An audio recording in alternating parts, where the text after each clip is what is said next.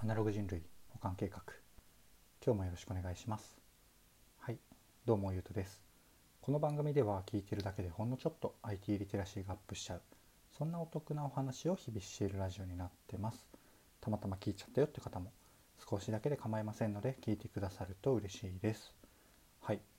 ということで今日は何の話をしようかなっていうと QR コードで開くメニューが快適すぎたっ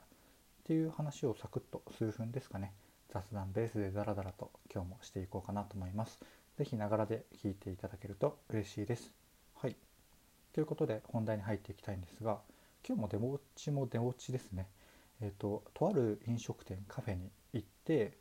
えっ、ー、と QR コードが机に貼ってあったんですよね。で、まあ、それがもうメニューになってたんですよ。で、とどんな感じのフローになるかっていうのを簡単にご説明をするとえーと、着席をするじゃないですか。で、まあ、メニューこちらに、えーと、QR コードがございますので読み込んで、えーと、メニュー決めてくださいねって感じで言われて、えー、とスマホで自分のスマホで普通にメニューメニューというか QR コードを読み込んで、えー、とメニューを見るんですよね。でメニューが、うんとまあ、ホームページ直接っていうよりは何ていうんですかね電子書籍的な感じで、まあ、いわゆる、うんと紙のメニューを電子化したみたいな感じの雰囲気のものを自分でこう見てメニューを決めるみたいな感じ？えーと、なのでなんか、うん、本当に紙のメニューって本当いらないなって思ったんですよね改めて。改めてというか意外とえと今まで気づいてなかった結構紙のメニューって有用だと思っていたところがあってそれどんな時かっていうと検索性がやっぱ紙の方がいいっていうのがあるんですよね。であのまあ、居酒屋とかで近年というか、まあ、近年どころじゃないかここ10年ちょっとぐらい。でよくあるあのタッチ式のパネル式の、まあ、iPad のなんかしょぼい版みたいなもので、えーと、注文するスタイルは結構情報を整理してもなんかまだ未知なというか、えーと、どんなのがあるかなってバーって見ていくには、えーとまだまだ操作性が悪いものがあったり、まあ、そうでなくても単純にえー、と探すっていうのはちょっと、うん、難しいというか面倒なのでまあ一覧で、まあ、寿司屋とかでやればバーッともう全ネタ載ってた方がなんとなくワクワクするし探しやすいみたいな感じですね。でそこの、えっと、メニューっていうのは電子書籍的な感じというかまあそうですねその、まあ、いわゆる紙のページをパパパパパパッと、うん、進めるような感じで見れるスタイルだったのであそこも結構うんとまあ、いわゆるなんだろう電子あのタッチパネル式の注文とは違くて紙の良さも、うんと、割とパーッと全体を俯瞰するやりやすさっていうのも残した感じで、うんと、あったっていうのがまた良かったんですよね。それがなんか意外となんか僕、まあ、別に飲食店やってるわけじゃないですけど意外と思いつかなかったなと思って、えーと、いいなと思ったんですよね。まあ、強いて言うなら何て言うんですかねこのカップルとか夫婦とかで一緒にこうメニューを同じのを見るっていう楽しみは確かにそれはなくなるのでまあそれも一緒にスマホ見ればいいのかまあそれはそれで勝手にやってくれっていう感じですかね。でうんとまあ、そんな感じで本当に QR コードでメニューを読み込むっていうスタイルはなかなかうん、秀逸というかま全然やってる店、まあ、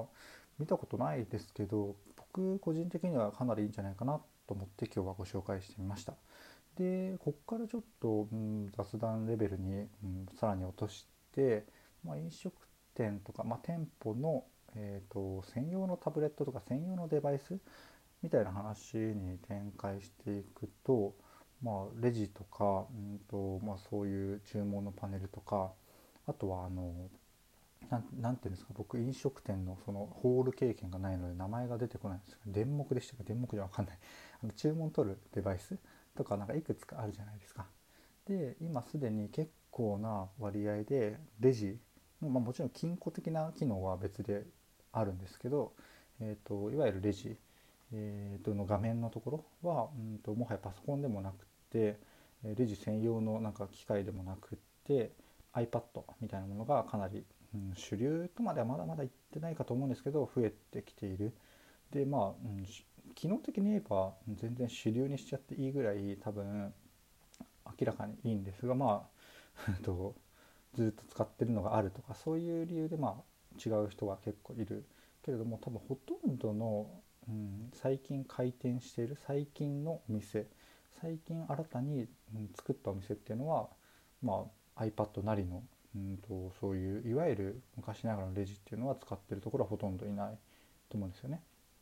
で注文のところうん注文取るところも結構なんか最初の方というか、まあ、数年前ぐらいは結構面白かったんですけどあの iPhone で注文取るような店も結構出てきていて iPhone をなんかお客さんの前でなんかいじってるみたいな 印象があったりはしたんですけどまあそれも合理的というか、うんとまあ、慣れりゃそれは普通に iPhone の方がその注文取るやつより 何倍もきっと性能はいいし、うん、軽いし、うん、使い慣れてるしでそれが、うん、スタンダードになってくのは当たり前だろうなって思ったりしてますね。であの電目のところもなんかまあ多分初期のこれなんかなんだろうなもうもっと雑談になるんですけどあの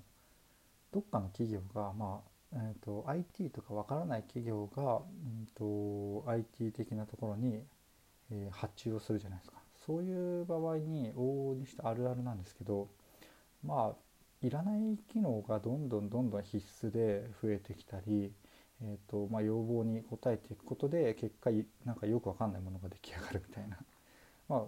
えーと、飲食店のタッチパネル式のものがそうだとは言わないんですけど例えば、えーと、あありそうだなって思ったのがなんかあえて分厚くして重くすることでパクりたくなくなるみたいなことはなんかしてるような気がしてなって思ったんですよねしてなってなんだろうな。でなんでかっていうとだって iPad Air とか普通にある時代に平気でなんか3倍ぐらいの厚さでなんかすごいダサいえーと、タッチパネル式のメニューメニューなんですかあれとかあるじゃないですかあれって全然意味わかんないなと思っていてしかも、えーと、しっかり固定されてるみたいな。あのなんていうんですか？そのも自分手元にも持ってないみたいな。結構なんだろうな。普通にユーザー的には使いにくさを、えーと、と結構残したままなんか無理やりなんかパパネル化したみたいな。そんな感じに見えたりしたんですね。それも全然 iPad で、まあ、固定はしてもいいですけど iPad でいいし、うんとうん、iPad でいいなって思うんですねでまあそういうなんか飲食店の店舗とかだと3種類ぐらいそういうデバイス使っているけど、まあ、今だんだんと専用デバイスじゃなくなってきて iPad なりなんか市販のタブレットにアプリを入れて、えーと使うみたいなものがどんどんどんどん広がっていく段階だと思うんですよね。でもう少しいったら多分さっき最初の話に戻るんですけどその専用デバイスの必要専用デバイスそのお店側がお店側が所有するデバイスっていう必要もほとんどなくなってきてくるんじゃないかなと思うんですよね。でメニュー、まあ、レジはま固定で1個あればいいっちゃいいですけど、うんとまあ、注文取るところとか、えーとお客さん側のメニューを見るものまあ、メニューを見るところは僕が今日紹介したような QR を読み込むとかでも自分のデバイスで見りゃいいじゃないですかっていうところで、えーと、もう多分なんか僕の想像だと店舗側のあのアルバイトスタッフさんとかが使うあの注文取るものも、まあ、自分のスマホでいいんじゃねって思ってきたんですよね。で、まあ、明らかに問題はセキュリティの問題と、まあ、強いて言うなら充電の問題とか、ま、充電はまあいいじゃないですかあのあるんであのポータブルなものが。で、えーと、セキュリティの問題言っても多分おそらく、まあ、僕は全然セキュリティの専門家じゃないですけど、えーと、多分問題にならないほどしっかりしてきてるんじゃないかなっていう勝手な想像、まあ、こういうのは勝手な想像でいいんですよね。時代の流れというか なんとなく読んでるだけなんで。なのでなんかだんだんと自分のスマホで普通に余分にも持たずに注文取ったりもできてで別の店の外だと使えないみたいな、えーと、そういう店の w i f i じゃないと使えないなり店の、うん、中じゃないと使えないなりそういう感じの制御って全然僕素人の僕が想像するだけでも全然できそうなのでまあ、うん、とはいえっていうところあると思うんですけどね。なのでそこはなんかしっかりしてきたら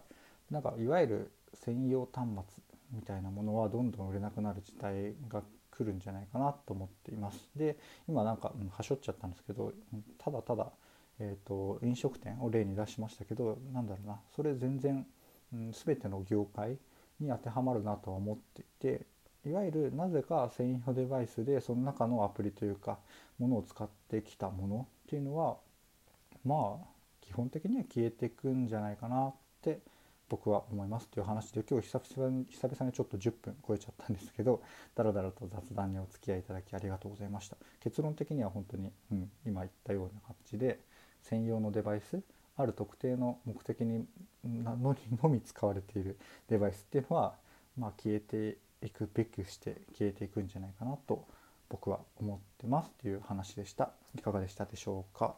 こんな感じで、えっと、あるテーマを持ちつつ雑談ベースで話していろんな話に、まあ、今日はいろんな話というかちゃんと周辺の話に展開して雑談的に話して、えっと、1ミリでもいい話があれその中であればいいなみたいなラッキーっていう感じのスタンスで、えっと、お話ししておりますなのですね本当に雑談ベースで雑談ベース雑談的な感じを、えっと、盗み聞きするようなイメージでながらで聞いていただけるのがちょうどいいのかなと思っています。ということで今日は以上とさせていただきます。ではまた。